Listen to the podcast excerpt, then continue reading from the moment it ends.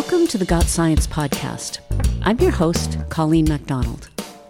With the climate crisis upon us, there's renewed interest in new nuclear power reactors. We're taking a deep dive into the merits of these reactors on today's episode. How do we solve climate change? Ask 100 people and you'll get 100 answers. And if one of the people you ask is Bill Gates, you might hear that we should turn to nuclear energy to help us reach our climate goals. But while generating nuclear power doesn't create carbon emissions, it does come with a host of other challenges, like affordability, safety, and the unsolved question of how to safely dispose of nuclear waste.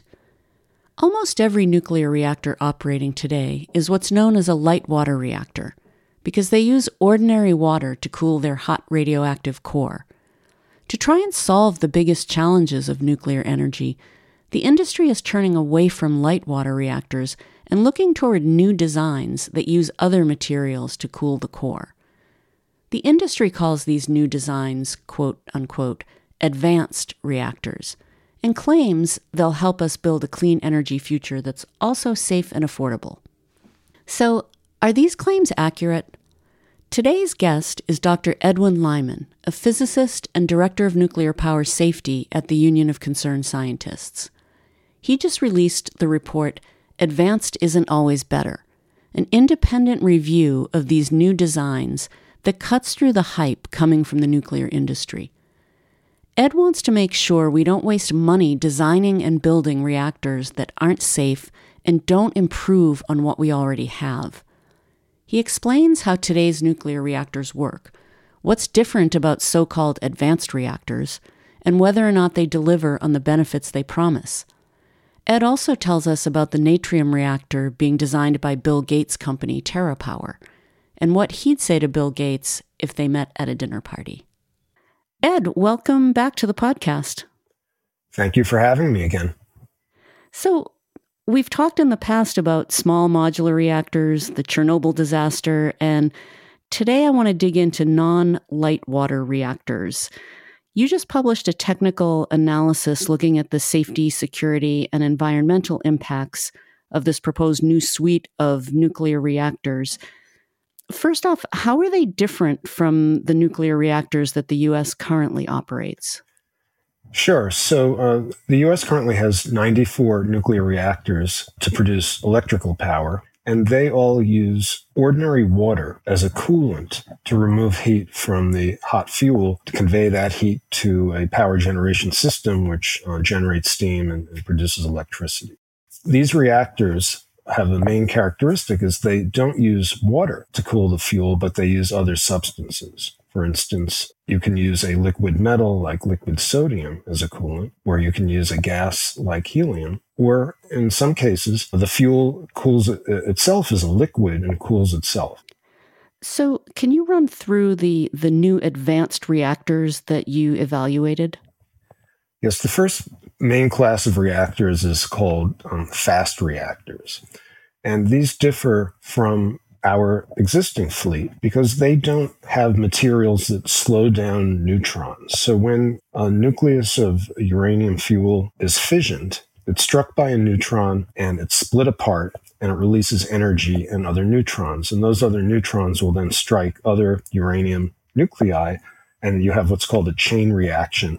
And that generates a, a steady level of heat, which can then be used to produce electricity. That's how nuclear reactors work. But in uh, the water cooled reactors that we have now, those water molecules actually slow down the neutrons. So when a neutron is produced by fission, it has a certain energy, but as it collides with water molecules, it slows down. And it turns out that makes it essentially that makes the fission reactions more efficient. So you can use less uh, concentrated fuel. So uh, that, that's a certain approach to designing a nuclear reactor that's that we use today. But in a fast reactor, you don't have a material that slows down those neutrons, so they remain high energy. And that has different properties than light water reactors. In fact, some of the advantages that the developers of these reactors claim stems from this property of having fast neutrons. And in order to do that, you need a coolant other than water you need something that won't actually slow down those neutrons. And so that's why a substance like liquid sodium is used to cool those, those reactors. Then um, there's another category, which is called high temperature gas cooled reactors. And as the name suggests, they don't use water to cool the fuel, but they use a high pressure gas, uh, most commonly helium, which you pump through the reactor vessel, and the gas will then be pumped out after it's heated up and then used again to boil water and produce electricity. The third category is a much different type of reactor than the others, and that's a molten salt fueled reactor. And the reactors that we use today use a solid material as the fuel, which is something that's desirable. You have a solid material surrounded by a metal cladding. But in a molten salt fueled reactor, the fuel itself is a liquid. It's a, a, hot molten salt where the uranium and other fuel materials are dissolved in that fuel. And again, that has, according to the proponents of that technology, that gives you certain advantages over solid fueled reactors, but it also has quite a few disadvantages that we can talk about. How long have these types of reactors been studied? These reactors, by and large, are very old technologies. So people often call them advanced reactors, but um, because that's not really an accurate characterization, we don't really use that in, in our report. In fact, some of these reactor designs were conceived before uh, the light water reactor that we use today in the United States. So they, they date, you know, from the days of the Manhattan Project in the 1940s and uh, some of these technologies were actually attempted as early as the, as the 1950s, both in the US and other parts of the world. Ed, I know from reading the report that each of these reactor types has their problems. Let's narrow down fast reactors for our audience. What, what do proponents say about them? So again, the, the benefit of a fast reactor is primarily the, the dream uh, for which it was first conceived. Because of the special properties of fast neutrons, the fast reactor, in theory, could operate in a mode where it could generate not only its own fuel, but actually produce a little extra fuel for another reactor. And so this is what's called a fast breeder reactor. And this is one of the reasons why the Manhattan Project scientists who may have had too much time on their hands uh, at one point dreamed of this reactor. They thought it would be a way to fuel nuclear power forever without having to use uranium resources, which they thought had to be saved for nuclear weapons because it was thought uranium was a very rare commodity at the dawn of the nuclear age and that the US would need all it could get for nuclear weapons. So if you had a reactor that could actually breed its own fuel, you wouldn't have to compete with that. And the other potential advantage of a fast reactor is that it has the ability to actually utilize other types of fuels efficiently. In particular, some of the materials in the spent nuclear fuel from current reactors, which uh, has a very long half life. That means it persists in the environment for tens or hundreds of thousands of years. That kind of material is not utilized very efficiently in current reactors, but a fast reactor could actually convert more of that to energy. So sometimes fast reactors are called burner reactors, and their proponents tout them as being able to burn spent fuel to take existing spent fuel and essentially destroy it or recycle it. These are the terms that you hear. So, what are some of the problems with fast reactors? Uh, first of all, it's not doesn't really live up to its hype in a real system. So, uh, yes, in theory, a fast reactor could operate as a breeder or a burner. Uh, but what I discuss in my report is that if you look at real systems and a real electricity system and how these reactors actually work, it would take a very, very long time to make a dent, let's say, in the spent nuclear fuel stockpile we have now, or it would take a very long time to actually breed fuel in a way that you could say you're being more efficient than the current system. So uh, it's not really realistic to claim that these reactors can burn spent fuel or to breed new plutonium in a an effective way. So the benefits aren't that great, but the risks are very significant because in either one of those cases, a breeder reactor or a burner reactor, you also need to reprocess spent fuel to produce that new fuel for the reactor. And reprocessing is a technology where you take nuclear waste, spent nuclear fuel, and you put it through a chemical process to extract the materials that you want to use in your fuel, primarily plutonium, and uh, separate that from other radioactive waste that you can't recycle in a reactor. And the problem with doing that is that plutonium, uh, in addition to being a potential nuclear fuel, is also a nuclear weapons material. So when you separate it from spent nuclear fuel, you're essentially making it easier for a country or a terrorist group that wants to acquire nuclear weapons. It makes it easier to get that material. And so, therefore, any nuclear power system that uses reprocessing uh, is inherently more dangerous from a nuclear proliferation perspective than the system we have now, which is operating light water reactors without reprocessing the spent fuel.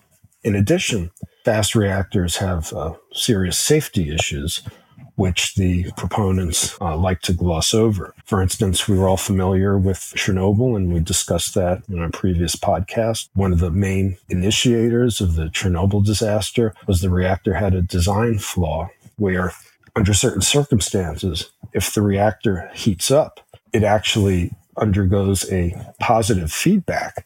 So the hotter it gets, the more power it produces, and you have essentially what's called a, a massive power excursion that led to explosion of the reactor. That's something you don't want to have in your nuclear reactor. In fact, the light water reactors in the US today have uh, the opposite behavior is that if the reactor heats up, the nuclear reaction tends to shut down. But fast reactors typically are more like Chernobyl in that if they heat up, and that liquid sodium coolant starts to boil, then you actually get more and more fission. So the power of the reactor can increase by a factor of 100 in a matter of seconds. And so you have a situation where you, you can have, again, a core uh, meltdown or even an explosion. So uh, it's that instability uh, that I worry about with regard to safety. So, Ed, have are these fast reactors are they just theories or have have any of them been built or any pieces of them built to do actual testing? Yes, uh, fast reactors, there's been a fascination with them in the US and other countries. So uh, they're actually, first fast reactor was built back in 1951 here in the United States. And there have been a number of demonstration and test fast reactors in the US, in the Soviet Union, and now Russia, in the United Kingdom, in France, in Japan, in India, where mo- most of them are located. And the, the actual record with these reactors has been extremely mixed. One problem with using liquid sodium is, you know, any mischievous high school student who's ever tried this uh, can tell you is that it doesn't, that sodium metal doesn't play very well with water. In fact, uh, if it comes in contact with water or air, it can actually catch fire. So you're using a potentially flammable coolant in your nuclear reactor. And so the developers uh, have to put in all sorts of extra safety systems to make sure they can detect if there's a sodium leak that could actually lead to a fire. In fact, this is really one of the biggest issues that have affected the reliability of fast reactors around the world. But the, the reactors, by and large, have not been demonstrated on the scale and using the same fuel and safety systems that are being proposed for the generation of fast reactors that are being talked about to be built today. We'll be back in a minute with the second half of our interview. Got Science is brought to you by the Union of Concerned Scientists. More at gotsciencepodcast.org. You can find us on Apple Podcasts, Stitcher, SoundCloud, PRX, and all the usual podcast outlets. For a transcript and links to additional resources from this episode and a full bio of our guest, head over to gotsciencepodcast.org. If you're enjoying Got Science, we've got another podcast you might like The Longest Year, a mini series from the PBS NewsHour podcast, America Interrupted. Through the voices of people across the country, America Interrupted The Longest Year is the story of the challenges, uncertainty, and loss we've faced one year into the pandemic and where we go from here. Available wherever you get your podcasts. Now let's get back to our interview.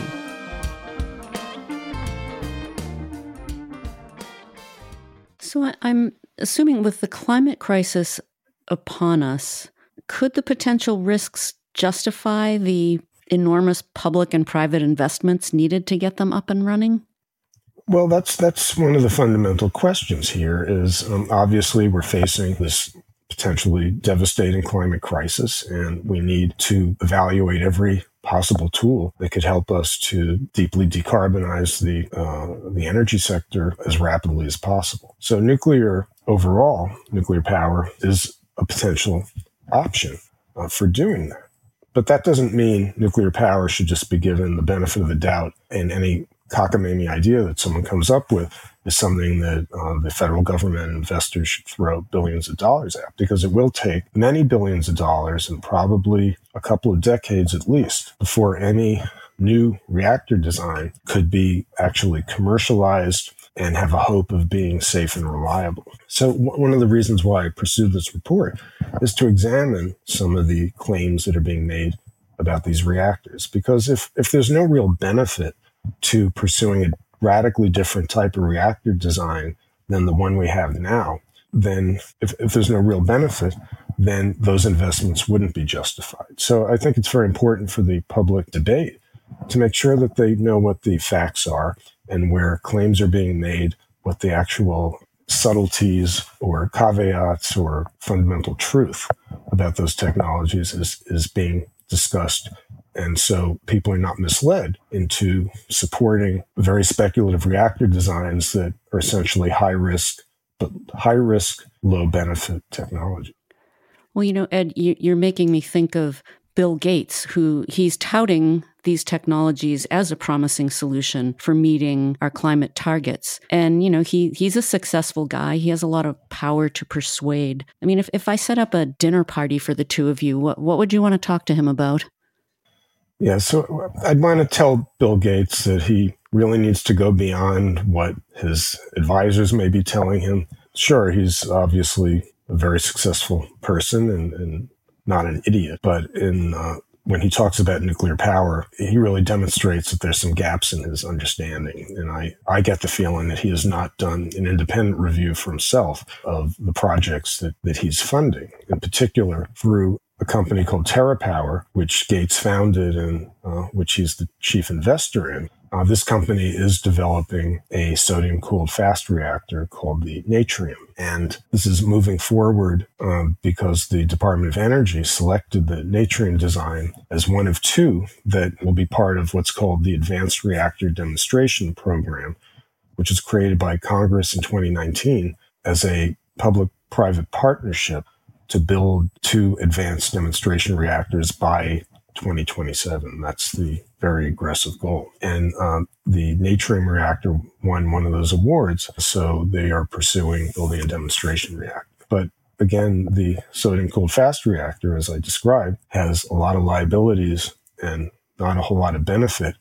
In fact, the Natrium itself, because of the fuel it's going to use has even less benefit than a fast reactor would in theory because again one of the real only advantages to taking on the additional risks associated with a fast reactor is you could get this benefit of breeding plutonium expanding or uh, producing your own fuel and reducing the need for actual mined uranium but in the case of the natrium, it turns out it would probably take two to three times more uranium to generate a kilowatt hour of power from that reactor than from current light water reactors. So uh, it would actually be less uranium efficient than current reactors. So why would you invest billions of dollars in developing technology when it doesn't even meet that basic test of uh, having the benefit uh, that you thought it would have? So, one of the goals of your report is to provide the technical analysis so that policy decisions that are being made are well informed. What are some of the recommendations that you make in the report?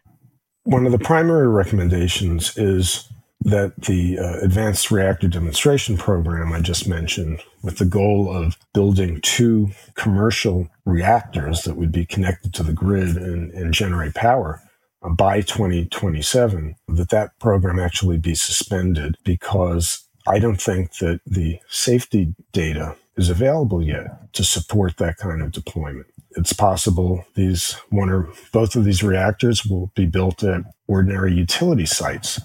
Uh, the utility is going to expect that the reactor will, will operate at full capacity without uh, significant reliability problems. So, in order to have a reactor like that, essentially a commercial reactor that's ready to generate commercial power, you need to have a basis for licensing that reactor in that mode and also a, a, enough technical information to be able to understand the problems with operating it and to operate reliably. And I do not believe that the existing record is there to support those safety analyses. So the Nuclear Regulatory Commission, which is the uh, regulator of nuclear power plants in the United States, will have to license those reactors.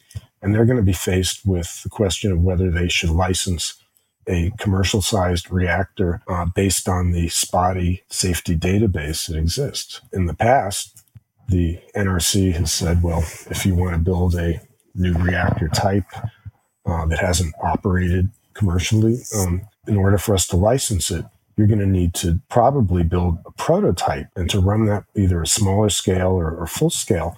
But you run in a mode that's not for generating power, but for doing safety testing, for qualifying fuel, which is always a very important safety measure to make sure that the nuclear fuel is safe under the conditions that it will be used and other critical testing to support licensing that commercial reactor.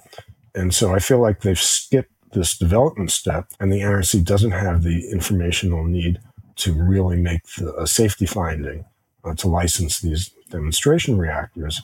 So I've argued that the program should be slowed down, that the NRC should have the opportunity to consider what additional data it'll need to license those large reactors and which would most likely involve building a prototype where because you're going to be using it for safety testing to address uncertainties in the safety of the design you're going to want to have additional features that may not be in the, in the commercial reactor. For instance, uh, many of these reactor designs uh, don't include a conventional containment. Uh, the nuclear reactors we have operating today in the U.S. have uh, reinforced concrete containment structures, which are designed to prevent leakage of radiation in the event of an accident and even in the event of an explosion, uh, like what we saw at uh, Fukushima Daiichi in 2011, that they would provide some protection against against that. But a number of these reactors won't have any real containment at all because the developers argue that the reactors are so safe they won't need one. But that is a statement that really has to be verified. And so you would want to use a prototype to test certain scenarios. But because you don't know how they're going to play out, you would want that prototype to have a containment, even if the uh, commercial design doesn't have one. So the prototypes could look a lot different than the designs that are being pursued under this program. And I've argued to slow it down. Another conclusion is that I don't think there is due diligence when the Department of Energy has awarded these demonstration project awards. I, am not confident that the process is really examining whether these reactors have all the benefits they claim they do. And I, I, think there has to be a better vetting of reactor designs before billions of dollars of public money is committed to these reactors because we don't want to subsidize the development of unsafe reactors.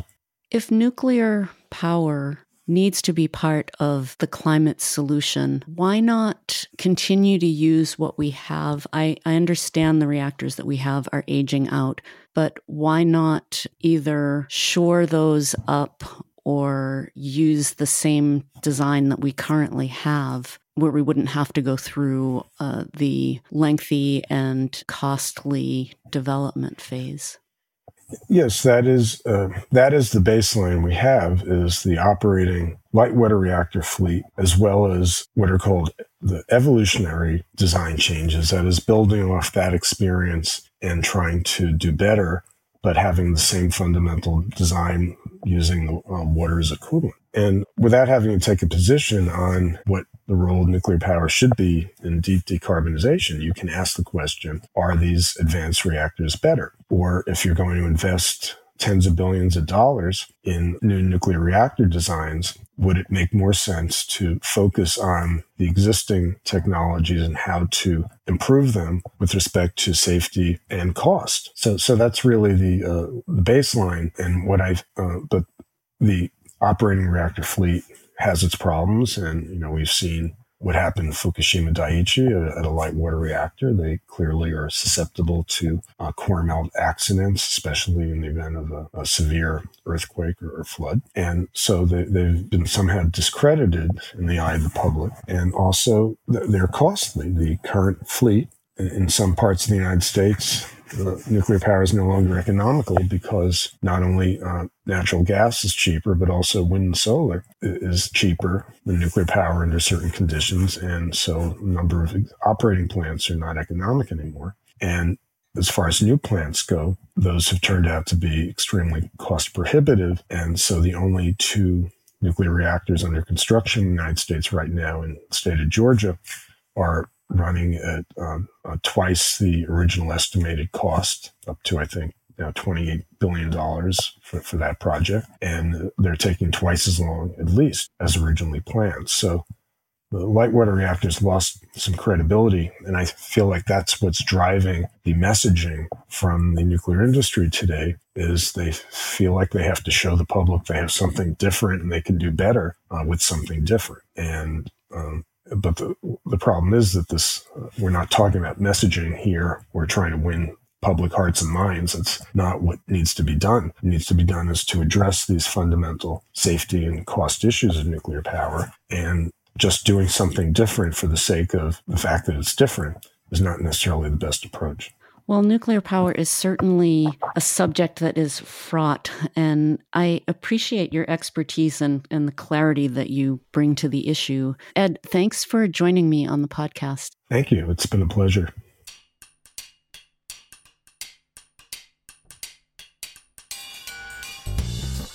Well, that's it for this episode of the Got Science podcast.